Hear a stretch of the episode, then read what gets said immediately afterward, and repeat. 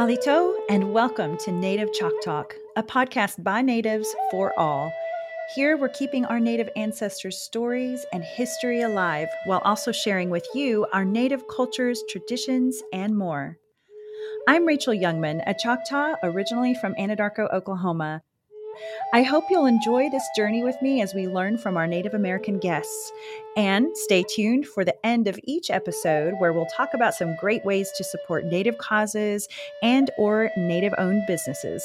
Let's get started. But first, a word from our sponsor. The Choctaw Nation has always provided a foundation upon which a future can be built. From our home in southeast Oklahoma to a bingo hall that grew to be one of the largest casinos in the world. Today's summer school programs lay the groundwork for a love of learning. Small business programs support local economies. And with over 10,000 jobs created, Choctaw offers financial stability to tribal members and our neighbors. Together, we build success because together, we're more. Hey, y'all. I hope you'll enjoy this conversation that was totally impromptu with Coach James Nels from Riverside Indian School. I was there one day visiting Terry Ware, and Coach Nels came in and we started talking about his family history. And I was like, Stop right there. Can I just record you? So he allowed me to do so. And so you'll notice that we kind of start in the middle of a conversation in this recording, but it was definitely well worth it. And I hope you'll enjoy learning a lot more about the Navajo and about Coach Nell's life. He led a very interesting life and he is a veteran, so we thank him for his service. Yakoki, y'all. Enjoy.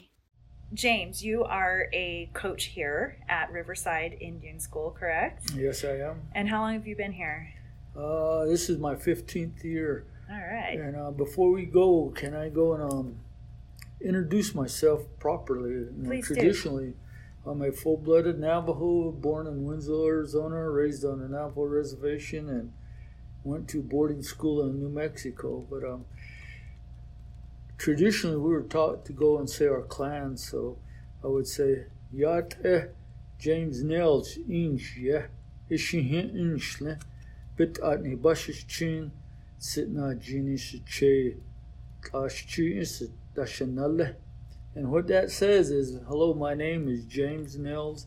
I'm Salt Clan, born for under his cover clan. My uh, paternal or my mother's side grandparents are Black Streak people or Black Streak in the Wood, and then um, my dad's side, that clan is Red Bottom people, and that's how I identify myself.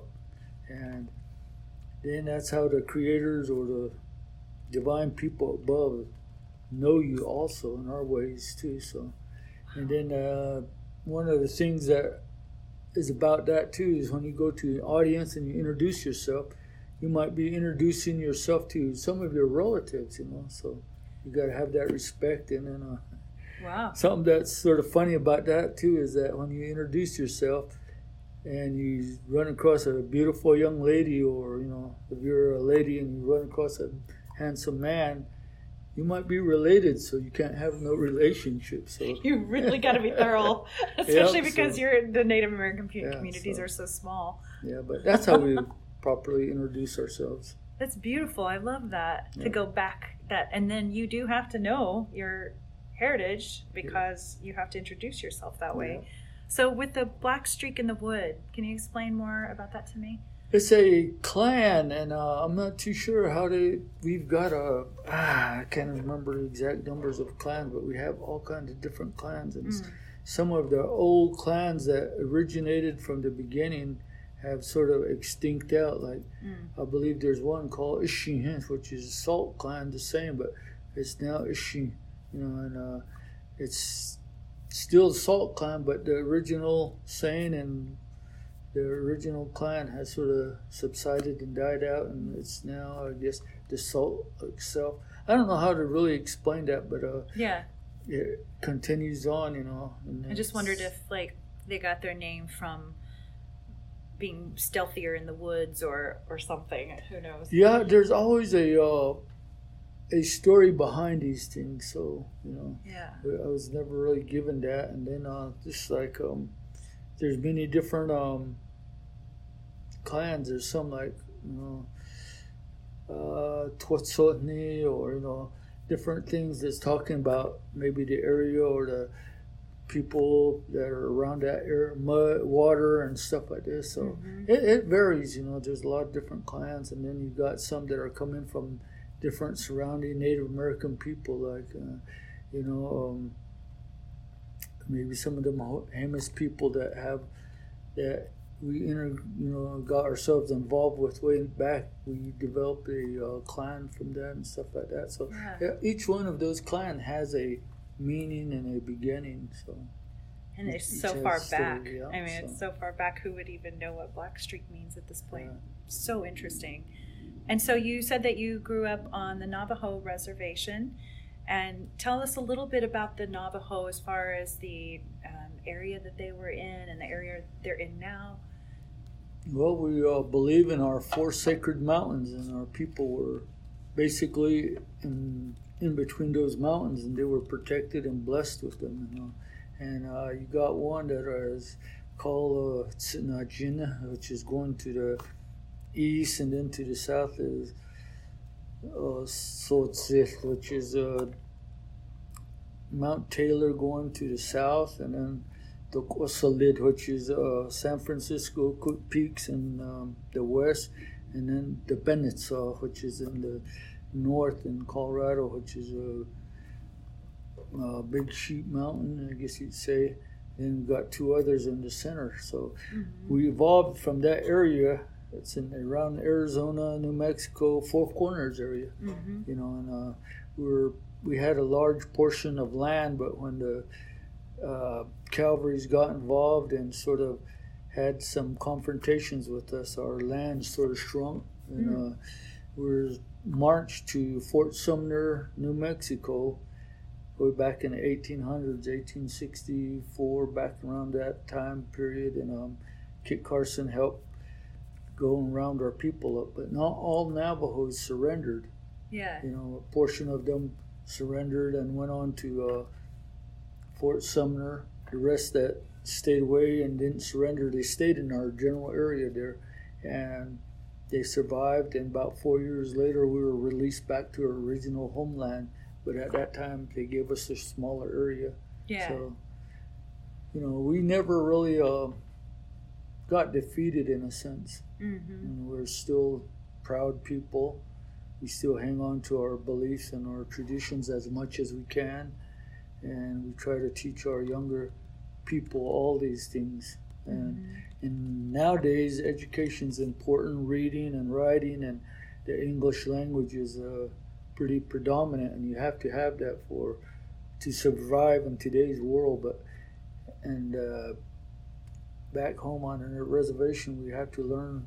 We should learn our ways too in our language. And that was our first uh, our first language growing up. But nowadays, it's changed a whole lot. Sure. So. And was it for you your first language growing up? Yeah, it was. Uh, parents were basically uneducated, but uh, they went to school some and were learned a little, but didn't really go far beyond.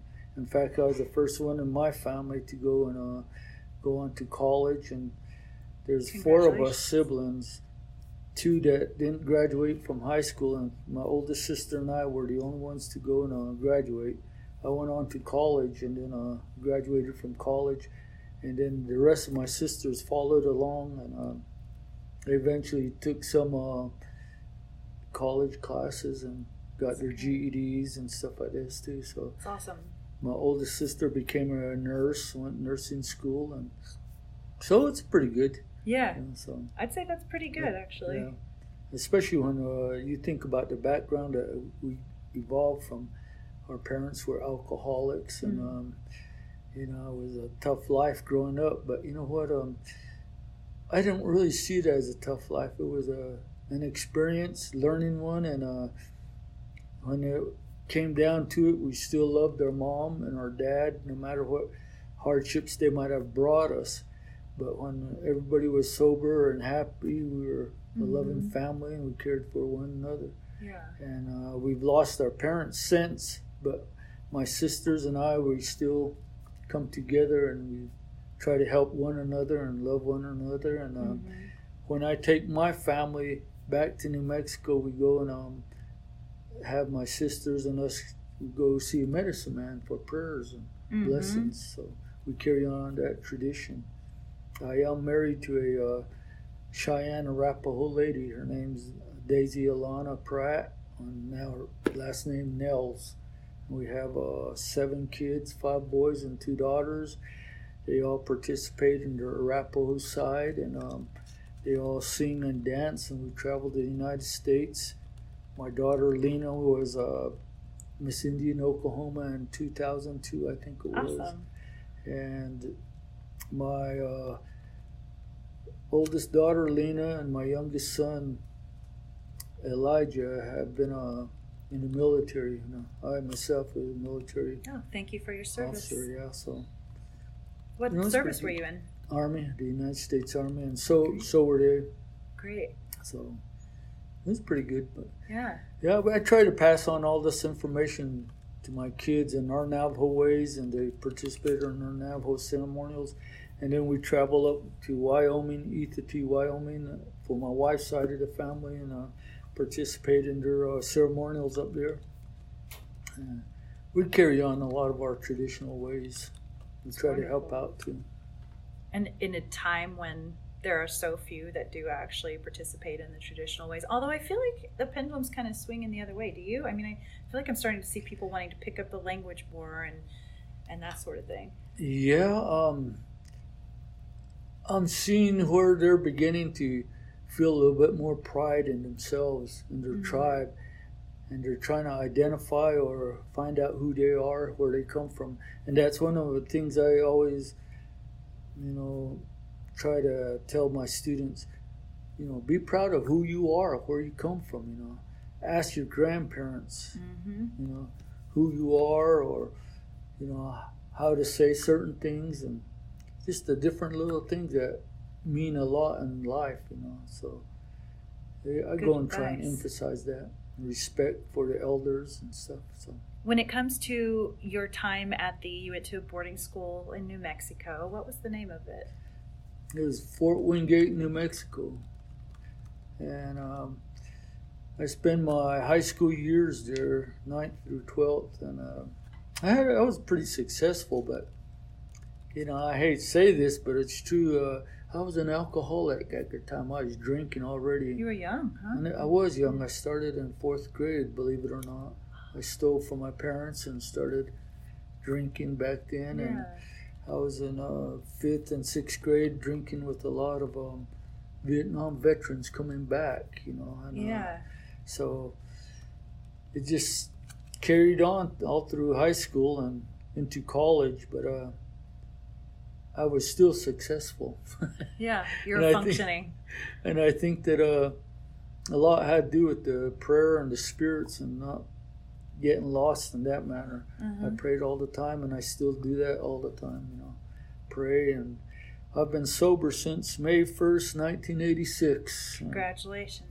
I met my wife, we got married, and after two years of marriage, she said, Look, you know, I want you to stop your drinking and be more of a father and a, a uh, you know caretaker, a husband, and you know be responsible, take care of us, or get out of my life, and you won't have to worry about us. And also, I didn't want to go down the same parent, the same road my parents were. You know, mm-hmm. so I finally quit. And I'm very grateful I did, and was successful too. So that's powerful and really a great opportunity for those who may be listening that may have struggled with the same thing or be struggling with it right now that people can change right i mean people yeah. and it's day by day i know but congratulations yeah you know um, when i was in boarding school before i got to boarding school i was in a foster home for a couple of years too and i, I sort of ran off from that place too and uh, went back to the reservation but uh,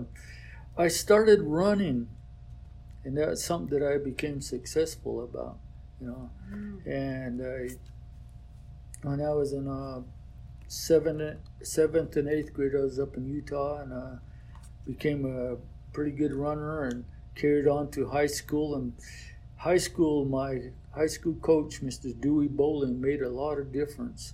Hmm.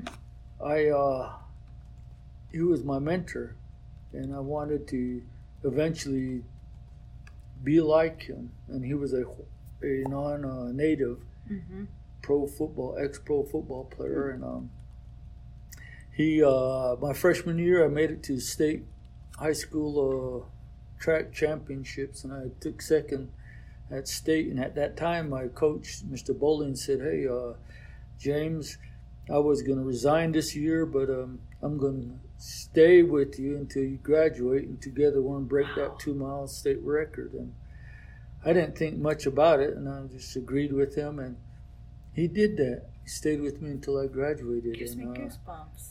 My senior year, we beat that uh, two mile state record, but I got beaten at, in the set at the same time and came in second. And uh, yet I was pretty successful. I Still went and got good. a scholarship and went on wow. to college and made All American in college. And my sophomore year, I wanted to be like Dewey Bowling. I wanted to work with Native American kids and a boarding school, and I wanted to coach. And that's what I do nowadays. How often do people say, I want to do that? and the so- exact, and this is such a narrow niche. The fact that, Yeah. you know, Riverside 15 years ago had an opening, you took it. yep. Well, you know, I, I owe a lot to Mr. Uh, Dearman, uh, Tony Dearman on that part. I was working at Sequoyah after I got out of the military, and um, I was helping Coach Deer, and he seen how successful we were, and he came over here as the superintendent and principal and superintendent, and about a year later, he asked me if I wanted to come over. He wanted uh, me to start the cross country program like we had at Sequoyah. So I did that, and I've been here since. And um, and within them 15 years, we uh, I was three times runner up with the boys, and wow. uh, third one time, and fourth twice, and uh, had a lot of I had state champions and had a lot of all staters and a lot of honorable mention all staters. So I feel pretty successful with our program here. It's great. Congratulations Yeah, and and to your your runners. And Yeah. so you are living the dream right now here at Riverside. And do you see kids that in your you know kind of mimic what you were going through at one time? I I see a lot of that, and I try to go and explain to them, you know, that they have every opportunity to do something with their life, just like I did, and uh, they have no one to blame except themselves as mm. far as they go in life. The world might be cr- crumbling down around them. They might go and have parents that are dysfunctional. Say, just like in my case, alcoholic parents, you know, but that's no excuse you make that choice to make go as far as you want. And I realize that, and I tell them those things. And I, I don't try to hide the fact that I was an alcoholic. I don't try to hide the fact that my parents were alcoholics, and that uh, at one time in our lives we didn't have no electricity or running water and stuff like this. And I was embarrassed to run to the trading post and get kerosene for our kerosene lamps, you know and sometimes there was hardly no food at all and i had a younger sister i had to take care of so there's with all that uh, the people that i go and teach some of them coming from the same background i tell them that there's no excuse you know there's always a way to get out of there it's up to them so Wow. and I'm willing to go and work with them as much as I can. And believe it or not, I've got some that uh, graduated from here. You know, when I first got here, that I stay in contact with, and they uh, say that I'm still their father figure to them and help them. And then they introduce me to their family, and they say, "This is your grandpa." So it makes me feel good. I know. It's like, how do you not get teary eyed over that? So Wow. You mentioned that you were on the reservation and you and there were some challenging times. You ran away, you went to foster care, and then you went to the boarding school, which ended up setting you into this new path.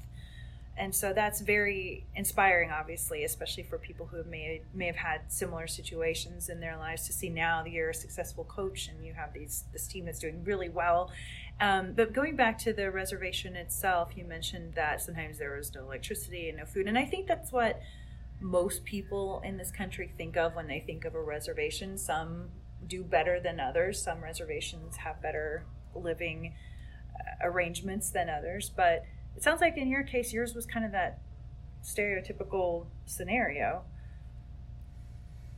Yeah, it was to a certain extent, you know, but our grandfather, his name was Hatkati Hashkeh, which means um, mean medicine man. And he always used to tell us as we were growing up, and especially I'd help him get his uh, medicine bag ready too, but jish, you know, it's mm-hmm. called jish, and he I'd help him get it ready. But he told me along the way, you know, means which like go to a higher level of school or college in a sense, but yet he was uneducated and he mm-hmm. didn't speak nothing but Navajo, and uh, wow.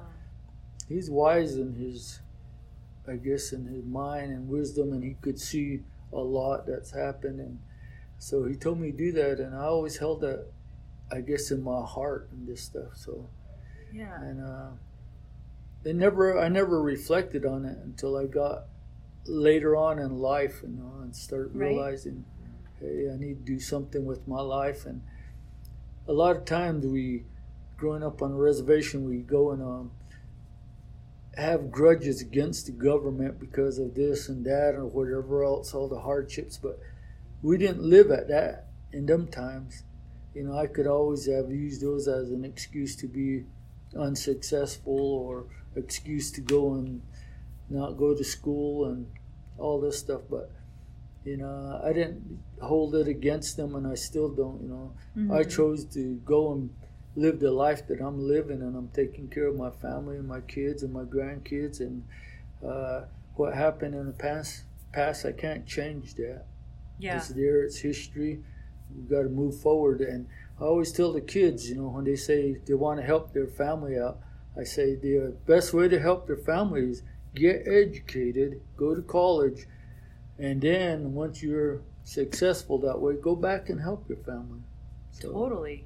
You know, help yourself first, and yeah, then you exactly. can pick other people, help pick yeah. other people up. And a lot of them come up with that excuse. Well, I want to go home. I want to leave school. I want to go home and find a job and help out. Well, they didn't have a job to begin with, and it was easy. I tell them, you know, and whether it hurts or not, I tell them your family send you over here to Riverside for a certain reason so that they could go and you could have a, a bed to sleep in, food to eat, and they don't have to worry about you for yeah. all that hardships going on at home, you know.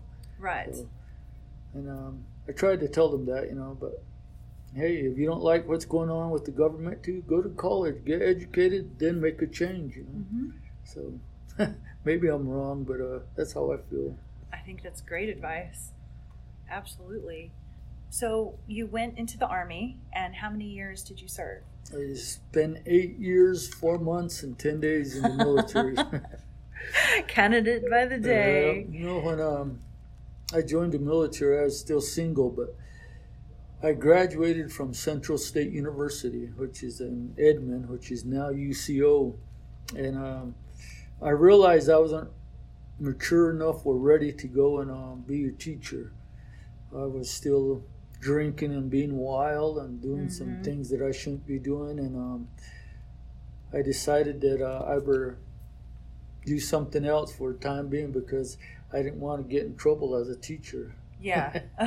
so I met my wife after I graduated, and then um, I joined the military and spent eight years there. I went to OCS and became a officer and I got my Ranger tab and I jumped out of airplanes and I led my men through what? Iraq and uh, during Desert Storm and so I, I, felt pretty successful and at that time I was I had stopped drinking and everything else too so yeah I was uh, pretty uh, clear in my thoughts and mind and training and what I wanted to do and how I wanted to lead my men and so I was pretty happy when you'd gotten to that point in the service, did you ever look back and go, I'm the kid that ran away from home and I, you know, was in this foster care system? And did you ever look back and go, how did I get here? No, I never really looked back on that, you know. I can't change it. You yeah. Know? Uh, it's it's good to go and I guess look back and reflect on it, but I always want to go forward with my life and do the right thing and make the right choices and then raise my kids the same way I could tell them how I was, and then I say, hey, don't drink and don't drive or don't go and do these things, and you know, I guess cliche, you know. Well, you did it, Dad. Well, I did it. That's why I'm telling That's you telling not, you do, not it. to do it. Yeah, But, do as uh, I say, not as I do. you know, uh, they all. I'm sure they all had their try, times to try and do these things, you know. Yeah. And um, as a parent and as a grandparent too, all I can do now is love them. And I think that our family's pretty successful. They all graduated from high school, and two graduated from college. They all got a taste of college, great. and they have families of their own, and they're all working. And so, That's great. Are they all here in Oklahoma? uh, no, we're sort of spread out different ways. Um, and I think that what my wife and I instilled in our kids is coming back, you know, in a good way.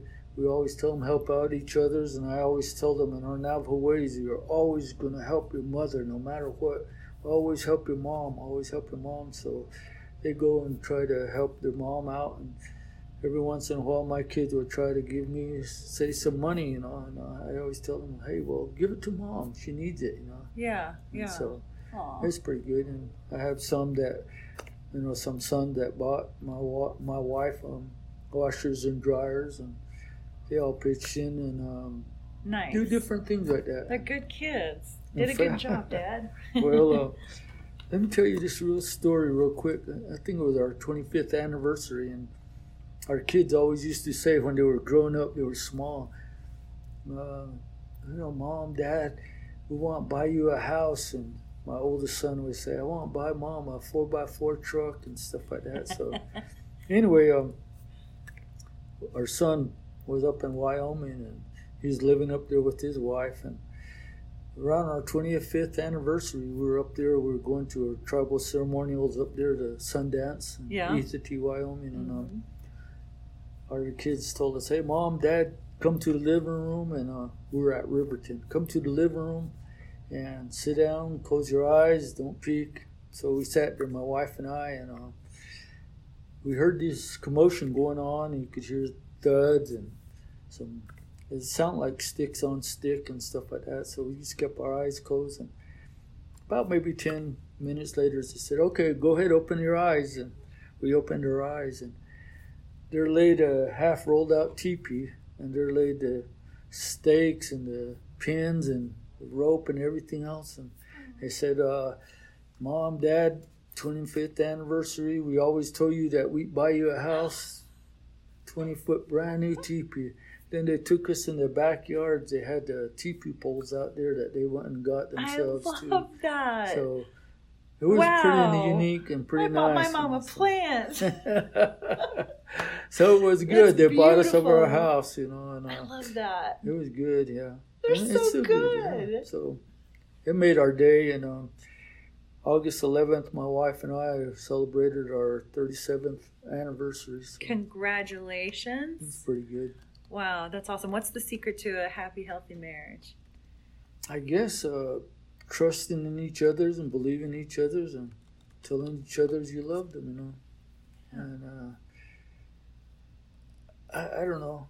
I love my wife and I tell her that every chance I get, and she's vice versa. And we meet each other's 50 50, I believe. And, Mm-hmm. you know, I try to give her breaks. And uh, when we were, when the kids were small, I try to give her her time and all and vice versa. She'd go and try and give me my time, but I tried to give her a lot more freedom, especially when I was in the military. Uh, I spent a lot of time away from the family and missed a lot of holidays and missed a lot of uh, anniversaries and birthdays and stuff like this. And my wife had it pretty hard when uh, Hmm. we were in Iraq. Uh, she had to be there for the family and the kids and I bet, yeah. she went and served her time in a sense, you know. And as a military person, a lot of times we fail to realize what the wife and how strong they are when they're backing up their service man, especially if they're in the combat zone, you know. And uh, that's what she was, and she had to be strong for the family and Oh, yeah. stuff. So I really appreciate her help in that sense, you know. What a trooper. I love that you've paid that tribute to her.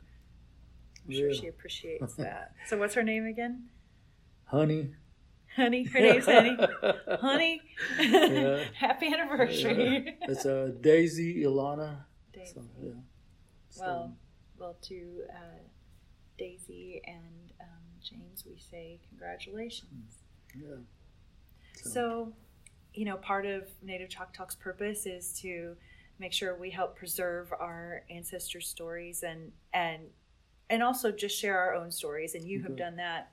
Is there anything that you can think of that you'd like to share about your mom, your dad, your Well, grandparents? great yeah. Let me uh, tell you a real quick story. You know, our Navajo name Nels. Nels isn't a Navajo name. It was I bet. given to us in a sense, and um, it derives from a story that was passed on. Our great great grandfather, I guess you'd say, his name was Dishtone or Gunner, and he had two sons, and uh, they did a terrible thing on the Navajo reservation at a trading post, and apparently burned it down and this stuff as the story goes, and then they were uh, incarcerated, you know, Mhm. when they were children. Well, when they went to jail or was incarcerated, a lawyer by the last name of Nels went and uh, took them under their wings and represented them and gave them their last name and they were uh, asked to choose their, their first names and one was John and one was um Of course, I know, John right? Nels, yeah. John and um yeah, I can't even think of uh, anyway, they were twin sons, you know. yeah. their son for the Dana Gunner and um ah, it slipped my mind. But anyway, John was our our grandfather and uh Oh wow. out at Seba Dalkai and um long story short, that lawyer represented them and they were able to go and uh, obtain that name Nels from that lawyer. Huh. And uh, I guess it's maybe Scandinavian name or something. So- Wow. it's not a real Navajo name, but yeah. And um, John Nels was our grandfather out at uh, and uh, he's pretty good. So. But their name, their story. dad was a uh, Distone or Gunner, and his uh, his picture is very well known on a postcard and this stuff, and uh, he's uh, I guess in history books too. Mhm. Um, so that's just a long story short. That's pretty interesting. So anyway, he, he did that, and um, John Nell was out at um, Seba Dalkai, and he worked in a boarding school, and his wife was Louise. Go visit them and have fun, and my dad was out there. His name is Edward, and as we were growing up on the reservation, we did a lot of herding sheep and riding horses and Yeah. running around out there and haul wood and water and, and then uh, I remember my grandfather Hatkashkere, who had a wooden wagon too and we play with that wagon when they were away we hook up hook up the horses to them and we go get them running but we did that because we had ropes and we had some old tires we tied it to the back of those wagons and one of them be horse That and wagon. The rest of us be sitting on that tire in the back, being dragged along. we used to be naughty in the sense that stories. man, so it was pretty good. We had fun we'd help out at different ceremonials. And one time we were at a what they call a squaw dance, and they had this one um, tent full of um, full of uh, supplies, you know, food supplies, and they had those uh, flowers in their bags of flour. Well, there were several pigs around there that got into it, so they, we were chasing those pigs around the dance area and trying to rope them, and we were just kids and having fun, and all those things were all wonderful uh, memories and stuff like that. Yeah. And you know, as we were growing up, all the young men slept outside underneath a chaho or, a shade house, and um, we'd sleep there all summer long and this stuff, and have fun with that. And we'd get up in the morning, you hear them say, "Endo che, the betch in this no not cod," you know. They tell us that, you know, hey, you guys, get up, let the sheep out, go herd sheep. or else some mornings you wake up and oh yeah. So little Zen, you know, they tell us, get up, pray, you know. Oh, before the sun come up and just barely a white streak along the mountains there. We'd be out praying and stuff like that, or or else uh, some mornings you hear in your sleep you hear that sound, and you hear the old the women talking, and what they were doing was they'd be building a making breakfast in a sense, you know, and they'd be making that bread, and you could hear that fire yes. crackle. Sometimes you smell that coffee, and you wake up and stretch and stuff. It's beautiful. Those are all good memories. And during the winter time, we'd have a single room home at my grandmother's place too. And all the adults would be on the like the bed or the couch or whatever was available, and all us kids would be bedded down on the floors, you know, on what they call it the pepe il, you know, and it's the sheep wool that they want um save after they butchered the sheep, and it's got thick wool, and you just put a sheet over it, and it was like a cushion, you know. We'd be Nice. there, and they'd have that fireplace, and uh, you'd have your cedar wood inside that fireplace, and you'd smell that cedar, and uh, your grandparents and your mom and dad would be talking, and they'd be telling stories in Navajo, and that uh, stove would have like three vents, and you'd see that fire dancing on the on the wall, and you'd fall asleep somewhere along the way. And it was beautiful, you know. I love Good this. I can I can so. picture all of it. Yeah, so it was always good, you know. Or else sometimes we'd be helping in uh, my grandparents, or they'd be singing. You'd sit up all night long, uh, you know, maybe holding an instrument in your hand to help uh, give strength and blessing to that person that's being sung on, you know. And you had to do your part too. So there's a lot of things. Um, we were taught a lot of things here recently. Um, when they had that total eclipse of the sun or whatever. and um, I was here at Riverside. I took all the Navajo kids to my room. We closed up all the windows and doors, and we sat still and we couldn't go to sleep. We couldn't be noisy or running around. We couldn't eat or drink nothing during that eclipse. You know, this is the way it's supposed to be. You know, so we were supposed to be uh, holy during that time. So I did that in my classroom. The school here at Riverside allowed that, and we had some of the parents from back home call and ask about stuff like that. When we was growing up in high school, um, we didn't really dissect in our classes, you know, because uh, it's against our beliefs, Mm. and we were able to go and uh, get away with some of that stuff, you know. But um, Huh. it, it's sort of crazy, but you know, So you weren't It supposed to dissect because Yeah. of your. yeah, Culture. you're not supposed to cut on things like that, and especially uh, you know frogs or anything like Mm-hmm. that. You know, it's Unless you're Good. eating it. Well, we don't even eat that too. Mm. In our Navajo ways, you don't eat those kind of things, but it, they say that it comes back in your later life and makes you sick and causes all this stuff. You know, so and uh, there's certain reasons that you can't look at the moon or the sun and those eclipses and this stuff. It's going to cause you ha- sickness in a sense, you know. And um, here recently, about two years ago, at my house in Tahlequah area, we had a big old tree there that got struck by lightning, and so we had some prayers done. And I, as a Navajo, couldn't cut that t- tree down and couldn't touch it and this stuff because we believed that it's going to cause cancer. Hmm. So uh, I told my kids that, and they, they were laughing at me. Hey, Dad, we're Arapahoes, you know. Doesn't We'll apply to us, so we can get it. yeah, we'll get it. I started laughing. I said, "Don't do that. You're still part now." and uh, you know, the neighbor came over several days later. Well, you know, about maybe two months later. Said, "Hey, what are you gonna do about that tree?" I said, "Well."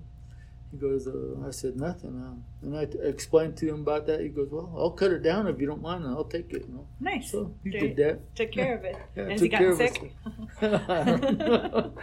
He's a Cherokee guy, but um, He'll be all right. yeah.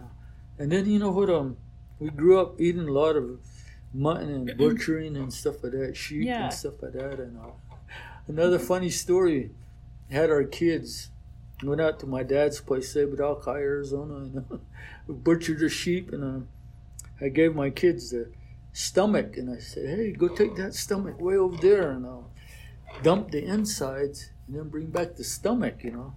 Well, my two sons went over there, and I guess they came walking back, and their hands were sticking out because the, the content of the stomach was all over their hands, and it was dirty. I said, I said, hey, what'd you guys do with the darn uh, stomach? I said, we just threw it over there in the dirt. I said, what do you mean? You're supposed to clean it. Oh, I got mad. I said, We go get it. You know? And so they went back over there and they, that stomach was sort of damp. So it picked up all that dirt and it was like a mud ball. Yuck. it brought back that mud ball. By that time I got mad. And, Can't and, take y'all uh, anywhere. One of my sons, can't take you nowhere. But my son, one of my sons said, Dad, I, I, got an old stick, man. I got mad. He goes, I'm not Navajo. So I got mad. Well, I got that stick and I struck my son in the thigh, and that stick just shattered. And he looked at me and he said, That's my Arapaho side, Dad.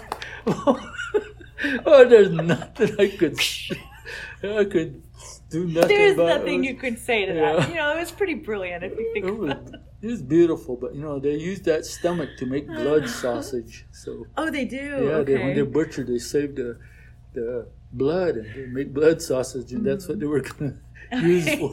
Except he threw it in the dirt and it became a big mud ball. So Yeah, oh, we had cleaned. well, it was funny. We do stuff like that, so they had fun with it. So It's my Arapaho, oh, Dad. yeah, but, you know, I love my kids and my family. They we sound great. Yeah. You really do. But uh, you know, on my wife's side, we uh, participate in her Arapaho side, and we used to travel up Wyoming quite a bit. They're ceremonial people, and they help take care of a lot of Sundance Lodge, and our kids grew up helping set them up and stuff like that. And then uh, we all sang, did powwows, and we had our own drum called Little Thunder Singers. Traveled to the United States and some into Canada, and they were all pretty much champion dancers themselves too. So it was pretty good. We composed you some songs. Yeah, I do, man, and um,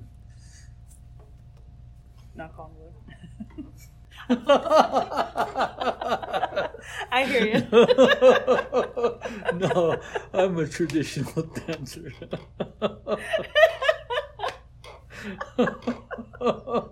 well, anyway, Well, I knew you were in shape from running, but I didn't.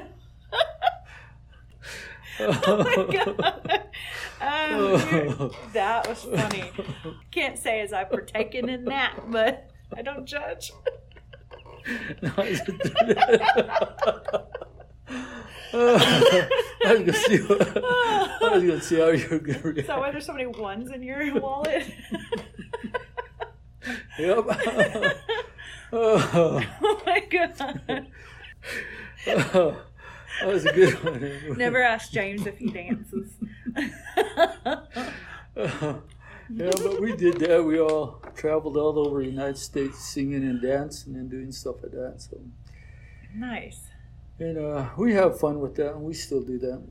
Yeah. And so, do you do the Navajo dances or the Arapaho I, I've, I've done some help dance in Navajo style, but more ceremonial, like squaw dance. And then uh, my dad Are you saying to, squaw dance? yeah, squaw dance, but it's not a really true statement of what it is. Those are Yeah. dances that are done for ceremonial purposes, and there's different types of those dances. And Yeah. one that they did for me is called the enemy way or anaja, and it's done for your veterans bef- when they come back from uh, Okay. the Yeah. military. And um, that's it's, in general those dances are called squaw dances, but uh, Hmm. they all have their different meaning. They're do, done for different reasons, and that enemy way is done to cleanse the soldier or the military person from all the evil that they might have encountered, their, their smell, their taste, their touch, anything that they've seen.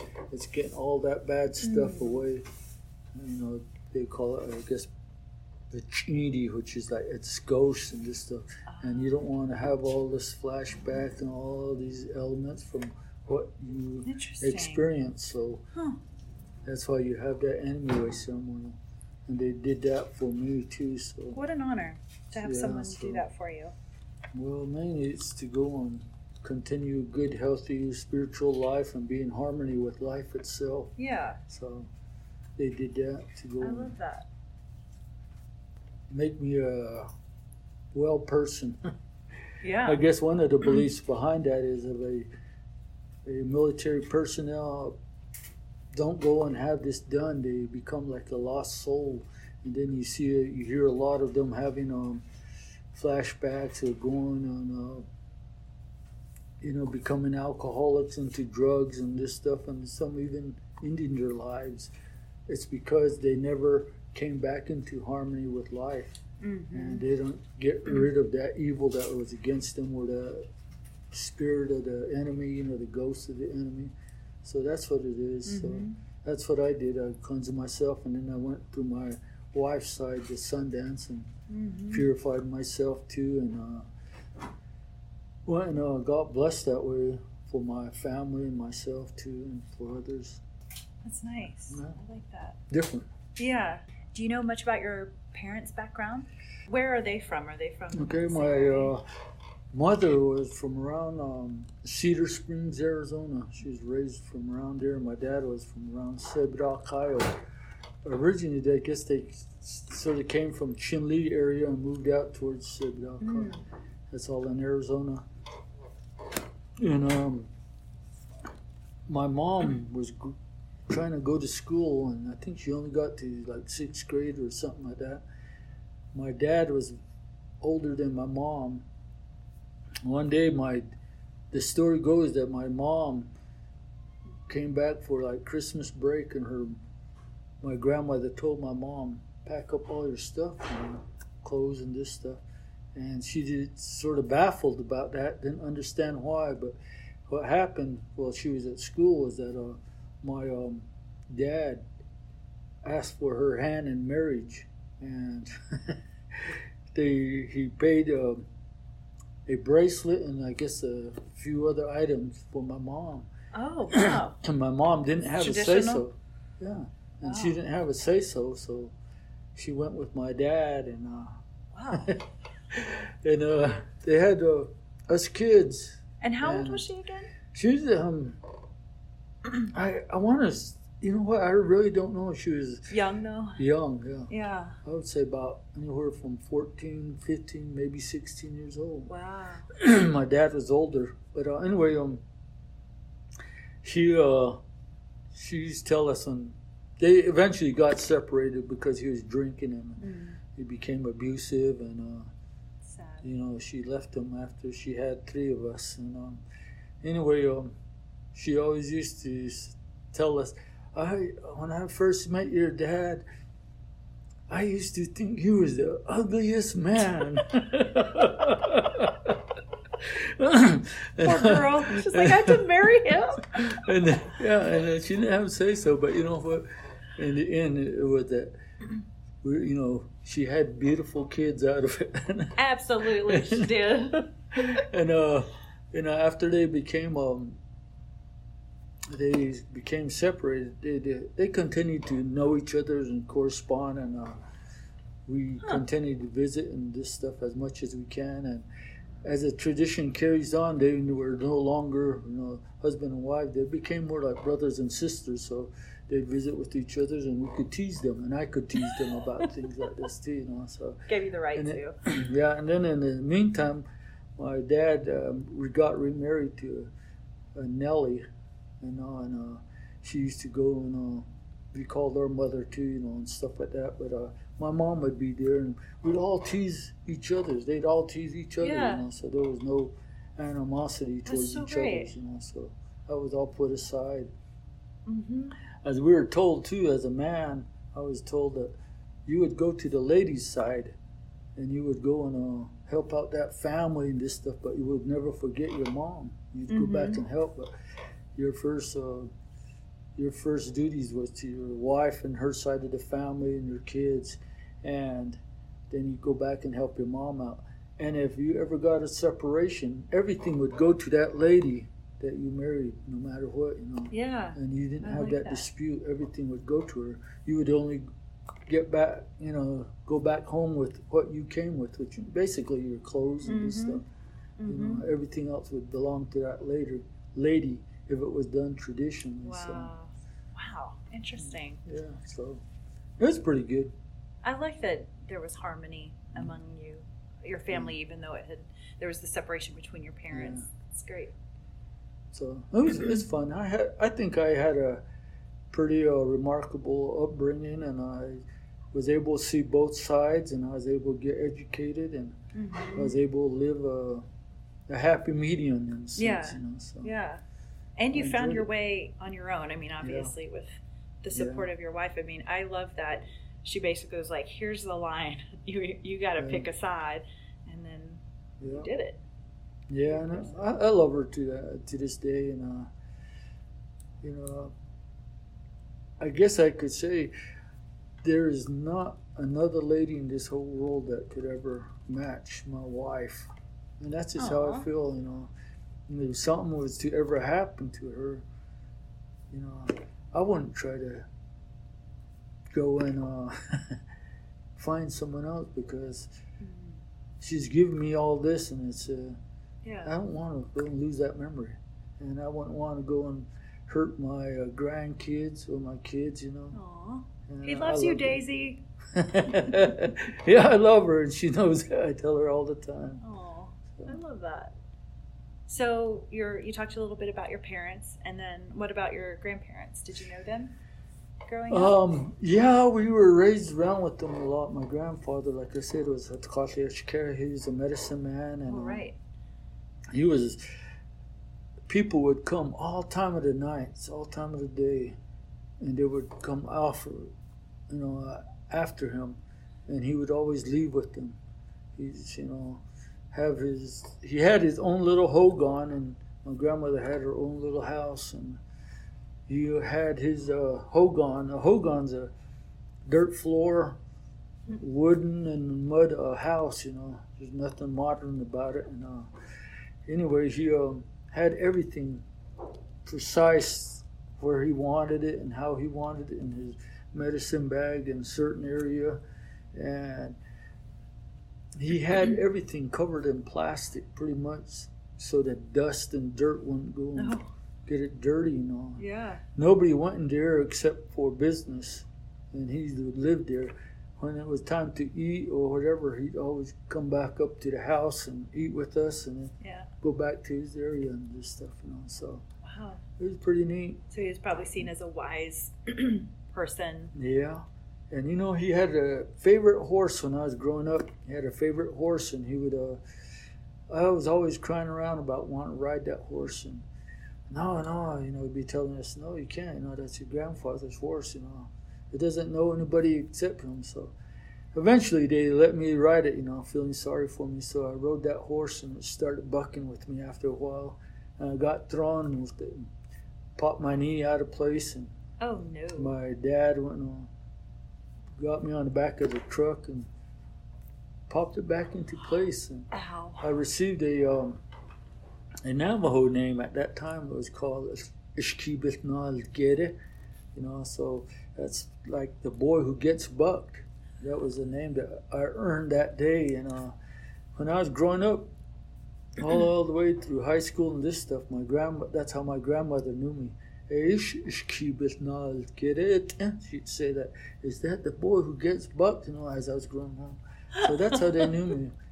And then my dad had a name for me too. His name, he used to call me Ishkiyajahoki, which in a sense I understand meant like I was a f- fearful little boy. I guess when I was small, I might have gotten afraid Yeah. of something. So Yeah. he always used to call me that too. You know, so I had them names, and then when I uh, had my ceremonial done in our um, enemy way, I got my warrior name too, but uh, I cannot, I guess, share it with anybody except my immediate family because that's my strength and my protection. And uh, if I was ever to get sick and went back to the medicine man, we would use that for our strength to go and regain my health and this stuff. Yeah. And so Yeah. it's pretty sacred and held on to. And um, I don't know, part of the teachings too was uh, my grandfather always used to have a bunch of arrowheads and, for different reasons and singings. But when I went into the military, I had uh, some prayers and singings done, and the medicine woman gave me an arrowhead. put it on my dog tags and said, you know, hey, um, this is your protection. This is your shield when you go to the military. You know, always have it around you because it's going to bring you back home safe, and mm-hmm. you stay holy for four days and stuff. But, uh, you know, there's a lot of do not do. You know, one of those things is cutting. You know, doing stuff like that. Um, mm-hmm. Maybe red meat and blood and stuff like that. There's a lot of little things that you can't do. Well, I sort of went against that. One of my sons that he was just a little guy, and at that time, those cereal boxes used to have those uh, Ninja Turtles, and during that ceremonial time, he, I was being holy, and he said, "Dad," he's a little guy. He said, "Dad, can you cut this out for me? I want these cards." And I got that scissor and cut, and boy, it just hit me. I said, "Oh man, I'm not supposed to do this." so uh, I just said prayers about it and this stuff. Well, the very next happening. And I want to say that later on that morning, the back of my pickup truck, the the camper, it's got that uh, doorway. Yeah. sort of, for some reason, was halfway open. And as I came around that back into the truck, I ran right into it across my cheek and it cut me just a little bit. And, uh, and uh, that blood is supposed to be against things, so I immediately told that medicine man because they were still there and had some prayers and ceremonial done and this stuff. And he told that lady said it was a medicine woman. She said, Ibn Kutza, you know, because you cut that, it happened. It's warning you. That's how powerful this uh, prayer and singing is. So mm-hmm. I had to be even more holier then too and stuff like that. So. I believe in that stuff, and I was raised. We were raised that way. So. Mm-hmm you know, it was pretty crazy. Yeah. Then I had a dream at that time that I was uh, out on the battlefield in uh, in the desert, and there was a berm out there, and uh, in that dream, there was like a big old palace or building with four pillars, and there was a ledge on that pillar and a big old arch doorway, and I was I was laying on the desert floor I had my mother laying next to me. We had a M60 machine gun or 50 cal, and on that sand berm, all my other soldiers were behind her. But my mom and I were out in the open, and when those enemies came out on that ledge, they were out there. They laid down, and we started engaging each other. As Well, I used that machine gun. I fired, and I was watching where my rounds were hitting until I got to that ledge, that level where the enemy was. Yeah. I fired and I started strafing them. I hit their leader in the leg. And when I hit that leader in the leg, they all went back to that doorway out of harm's way. And then I woke up. Interesting. Well, I told that medicine woman, and she told me, she goes, that's telling you that no matter what happens, you're always going to be protected on that battlefield. That's why your mom was there. That's why we weren't behind the berms. And that enemy left, you know. And you think about that. we fought the battles against Saddam Hussein, mm-hmm. and we defeated him, but we didn't go and take him then. Yeah. So yeah, all that. That's true. Correlates what my dream was all about. So, so interesting. Yeah, I think it is. wow. So it was pretty good. So, wow. you know, that's just some of the things that we were raised with and which we believe and stuff like that. So. Yeah. If you could go back and live there and be able to do what you want to do, you know, teach teach at a boarding school and all that, would you would you like to be surrounded in that area by your culture and all that? Is it well, hard to be away from it? I had a lot of opportunities to do that. I was asked to go back to Wingate, my school I graduated from, but I wanted to be away from, I guess, my people and the surroundings and stuff. And I wanted to see new life and opportunities mm-hmm. in different ways and maybe help other people too. Yeah. So I'm still at a boarding school. I'm still surrounded by Native Americans and I still teach them. And, yeah. you know, I think that there are a lot more people out here in the, I guess in Oklahoma and a lot of other places, they have lost a lot of their upbringing, their traditional mm-hmm. beliefs and ways, you know more influenced by modern times and stuff. And I grew up speaking their language, and we still do that. And uh, out here, a lot of these younger people don't do that. You know, mm. I hate to say that, and they're losing more and more of it. But that's why I try to teach or tell them, you know, hey, go and uh, learn your ways, mm-hmm. seek your grandparents, ask them what this means, or ask them where they come from, you know, and many different things like that. And I give them examples of my life, and I, you know, say things to them, just like my simple thing of introducing myself. You know, I tell them the meaning behind that, and uh, something that I do, and my grandkids and my kids grew up doing. When the winter came and the snow fell, we always go rolling around. My dad would always take us out there in our underwear, roll us around, say a prayer to the Creator above, and this stuff. And we were little kids, and we'd be crying and go inside.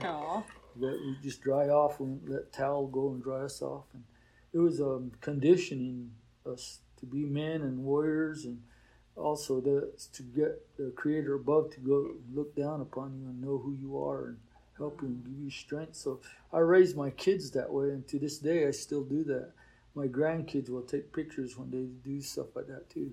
They'll wow. roll around in the snow and stuff. And, I love yeah, that. So it's, it's good, and I tell these students of mine these things, and I say, you need to carry on these traditions. Learn why you're doing this, and mm-hmm. this is how I was raised. This is how I raised my kids.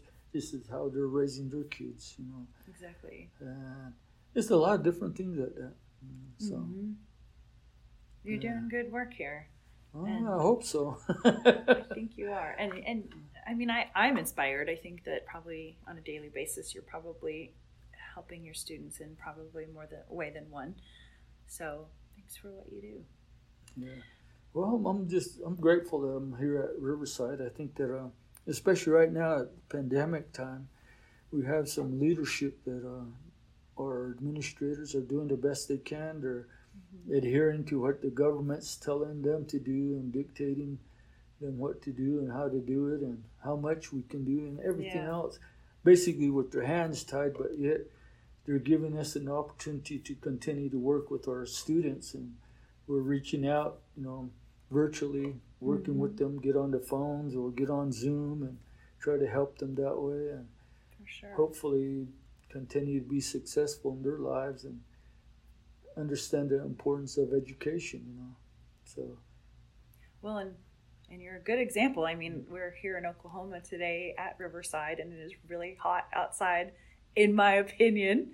and James came back and he was like, Yeah, I went for a run earlier today. I was like, In this heat? And he said, Yes. And you survived it. yeah. You know, um, I grew up running, and whether I was in New Mexico or here in Oklahoma or wherever I was going to school and running on a scholarship, and um, true, I went and uh, focused my time to do a lot of my training anywhere from 10 o'clock to about 3 o'clock in the afternoon during the heat of the day. Hmm. And I always had this belief that it would make me a stronger, better runner. And uh, I do believe that too. And um, I recall a race in Wichita State University, and the temperature was like 104 degrees, I think it was. And we ran four miles at that time because of the heat. And mm-hmm. I ended up winning it. And uh, needless to say, the people, when they were, as they were finishing, there were a lot of them were affected by it, and I think like uh, eight to twelve of them were transported to the hospital with the ambulance because of the heat. Yeah. But I wasn't really bothered by it because I wow, had a exactly. been conditioned, you know, and so That's great. It didn't really bother me, and I tell these kids the same thing, and uh, my wife gets on to me about that. I might mow the lawn or go work during the heat of the day. She'd get mad. You're not young anymore. You know? get your drink water. Maybe it is keeping you young though. yeah, but it's it's good, you know. I, I'm, I'm pretty aware of my surroundings and what I can tolerate and stuff like that too. Yeah. So. Kudos to you. I used to be able to do it too, and now that I've gotten so far away from it, it's I don't know if it's ever coming back. So, so. Navajo is like no other native language that I am like. It doesn't sound like the native languages I hear all the time, like the Kiowa and the Apache and Comanche, Choctaw. It's very, very different. Well, you know what? Uh, those Kiowas are want to be like Navajos. Speaking. oh, oh, I didn't see you up there, uh, Mister.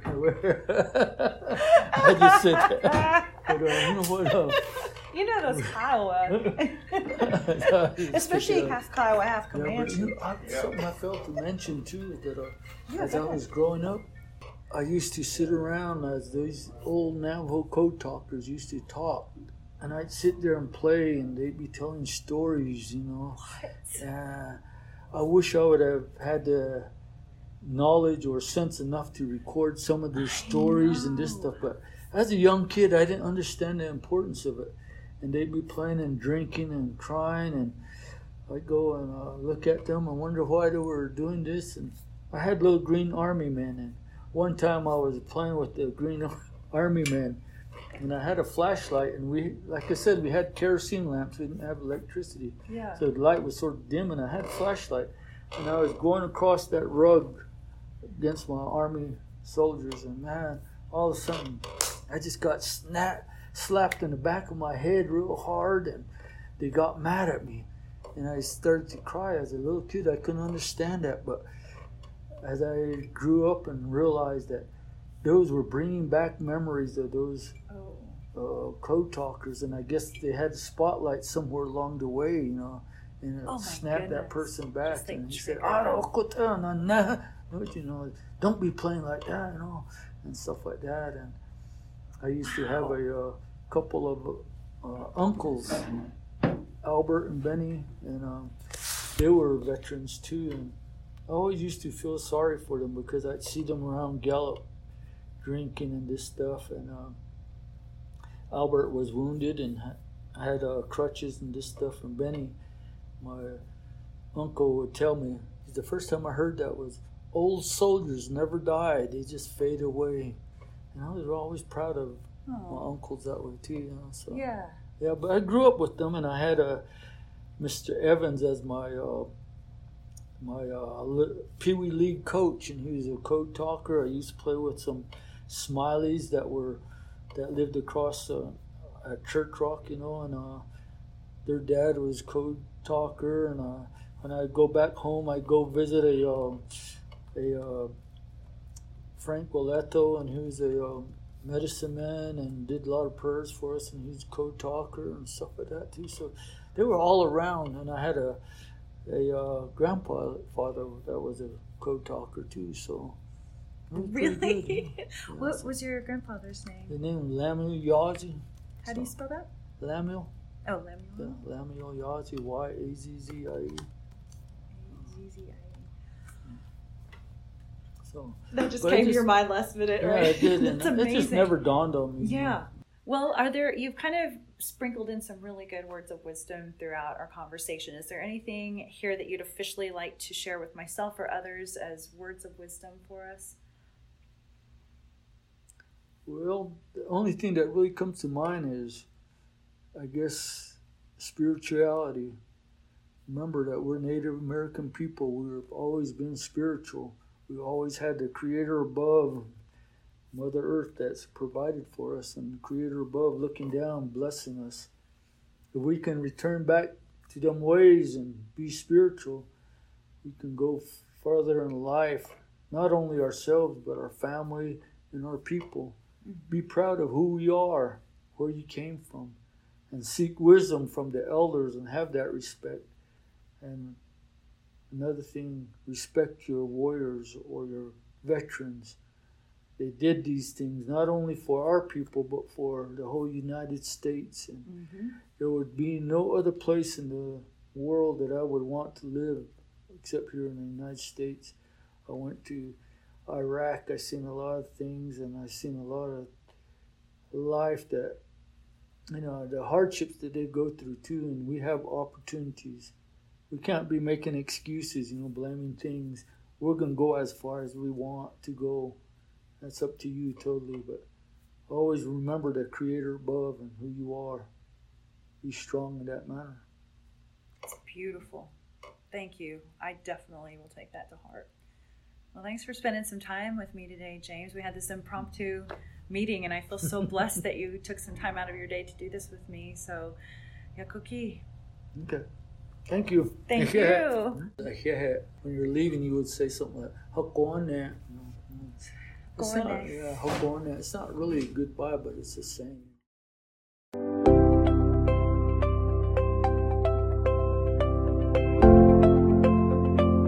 Right here at Chickasha Wings, we teach people to fly. We've got 11 airplanes, 9 flight instructors, and about 5 mechanics. We turn out about 80 new certificates or ratings each year. And we train pilots who now fly at the major airlines. We have, they fly for the Air Force, the FAA, for private jets. We even have a few missionary pilots.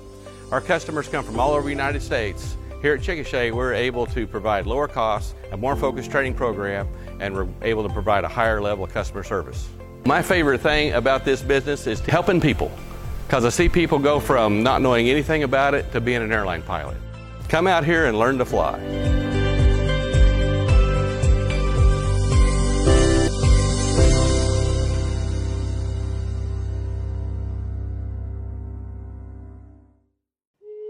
Thanks for listening to Native ChocTalk. Be sure to join our community on Facebook, Instagram, Twitter, and LinkedIn. Simply search for Native Chalk Talk. That's Native, C H O C T A L K. And check us out at nativechoctalk.com. Stay tuned for the next episode. You're going to love it. Yakoke. Thank you, my friends.